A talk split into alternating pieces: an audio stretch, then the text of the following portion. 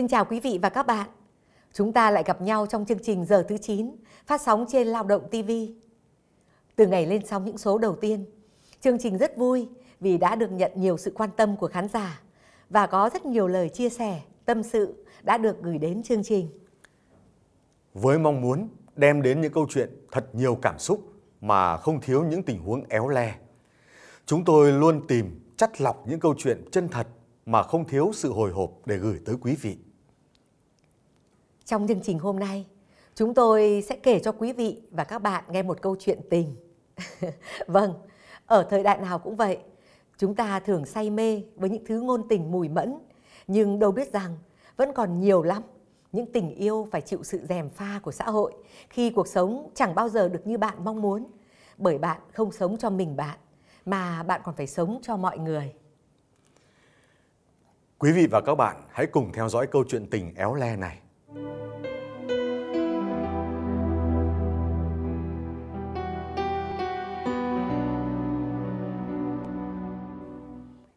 không còn trẻ nữa, không còn ở tuổi 18, đôi mươi.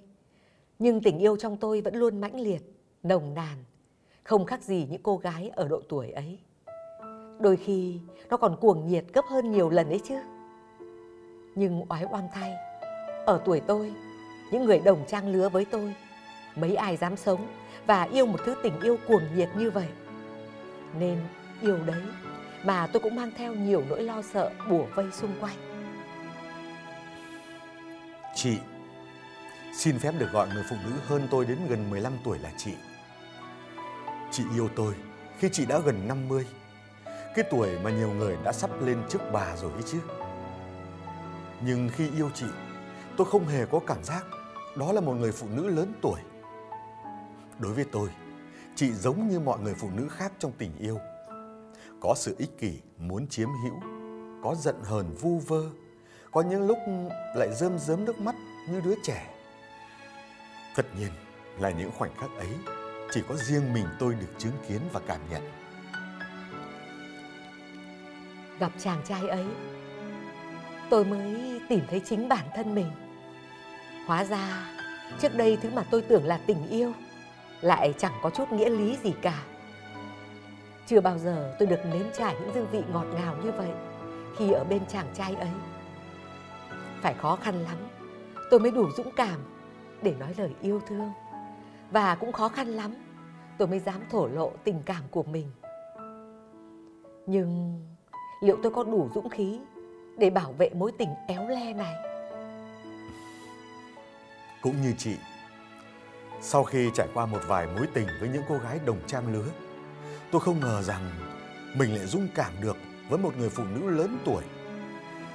Không những lớn tuổi mà lại còn có một đứa con trai hơn 20 tuổi. Tính ra cậu ta chỉ kém tôi có vài tuổi mà thôi. Thế nhưng, bất chấp tất cả, chúng tôi đã vượt qua biết bao rào cản tâm lý để đến với nhau. Chúng tôi cố né tránh mọi sự chú ý của người đời bằng những buổi hẹn hò ở nơi xa thành phố. Chúng tôi cùng nhau đi chơi ở vùng ven đô vắng người và quan trọng hơn cả là sẽ không sợ gặp người quen. Những giây phút ấy tôi sẽ không bao giờ quên được. Mùi hương thơm của làn tóc rối, nụ cười hiền lành, cử chỉ ân cần của chị. Tất cả hòa quyện vào với nhau, quyến rũ tôi, khiến tôi bị ám ảnh không thể dứt bỏ. Và khoảng thời gian bên nhau ấy đã dạy cho tôi biết thế nào là tình yêu. Lần đầu tiên trong cuộc đời, tôi mới thấu hiểu sự dày vò với nỗi nhớ nhung da diết cháy bỏng là thế nào.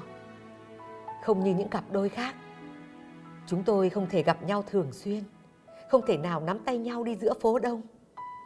Thì thoảng lắm, ngoài những lần cùng nhau đi chơi xa, chúng tôi mới dám gặp nhau ở một vài quán cà phê ít người. Nhưng rồi chuyện gì đến cũng đã đến. Dù rất cẩn thận, nhưng chúng tôi cũng bị phát hiện ra mối quan hệ bí mật này. Và người biết chuyện đầu tiên không ai khác, chính là con trai của chị. Buổi chiều hôm đó, nắng thật đẹp. Chúng tôi mừng rỡ gặp nhau mà không thể lường trước những gì sắp xảy đến với mình. Khi chàng trai ấy vừa chạm nhẹ vào đôi bàn tay mềm mại của tôi, thì bất chợt một giọng quát đầy uy lực vang lên. Mẹ! Tại sao lại như thế này? Con không thể nào chấp nhận được chuyện này. Cậu ta bao nhiêu tuổi? Mẹ nói đi. Sao mẹ lại có thể gian díu với một đứa chỉ hơn con có vài tuổi? Vừa bất ngờ quá đỗi, vừa giật mình thảng thốt khi nghe thấy giọng nói của cậu con trai. Chị không kịp phản ứng gì cả. Đôi vai chị khẽ rung lên, đôi bàn tay lẩy bẩy, ánh mắt chứa đựng đầy sự ngạc nhiên. Đến tận bây giờ, đôi mắt ngân ngấn nước của chị vẫn như đang ám ảnh lên tôi. Đôi mắt ấy chất chứa nỗi sợ hãi vì bị chính đứa con trai ruột phát hiện chị qua lại với tôi. Và nó còn chứa nỗi tủi hờn khi tình yêu mà chị trân trọng bấy lâu nay bị chính người thân nhất phản đối gay gắt. Tôi chỉ kịp chống đỡ với những câu nói yếu ớt. Không, chuyện chuyện không như con nghĩ đâu. Mẹ, mẹ. Mới chỉ kịp nói đến vậy thôi là những giọt nước mắt đã lăn dài trên gò má tôi. Đã lâu rồi, tôi mới lại rơi nước mắt tủi thân đến như vậy. Nhưng cơn tức giận của con trai tôi có vẻ chưa nguôi ngoai. Cậu ta kéo tay mẹ rời khỏi quán nước. Và tất nhiên rồi, với sự hằn học hướng về phía tôi, cậu ta lên giọng cảnh cáo. Tôi cấm anh không được động đến mẹ tôi. Đừng có tưởng mẹ tôi giàu có, nhiều tiền mà bám vào. Bây giờ tôi đã biết chuyện rồi. Anh dám bày trò, tôi sẽ không tha cho anh đâu. Trước những lời nói đầy đanh thép đấy, tôi lắc đầu và đáp trả với chút sức lực yếu ớt. Cậu nhầm rồi.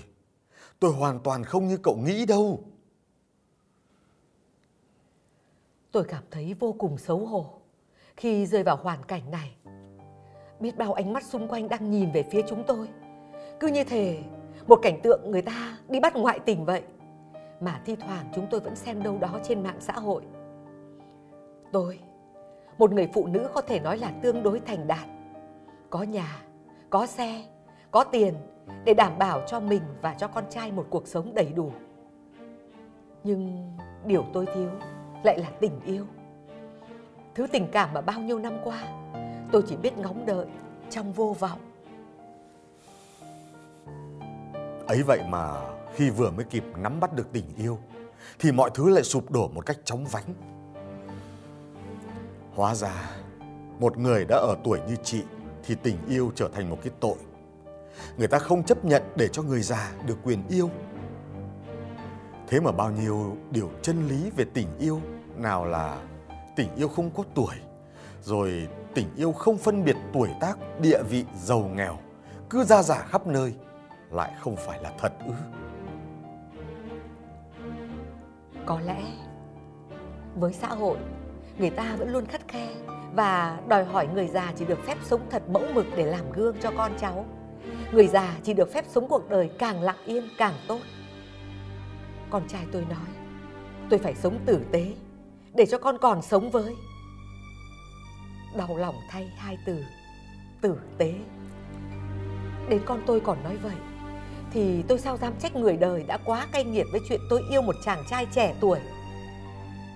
Giá như được quay ngược thời gian, tôi sẽ sống khác đi để tận hưởng cảm giác yêu đương đúng nghĩa. Ngày ấy, chị gặp và quen chồng chị trong một tiệc sinh nhật bạn. Anh đã chủ động làm quen với chị. Có lẽ trong mắt anh khi ấy, chị là một cô gái khá hoàn hảo khi được sinh ra trong một gia đình nền nếp và ăn học tử tế. Bố mẹ còn cho chị học cả những môn chị yêu thích. Đặc biệt, chị còn được mẹ dạy nữ công gia chánh rất chu đáo.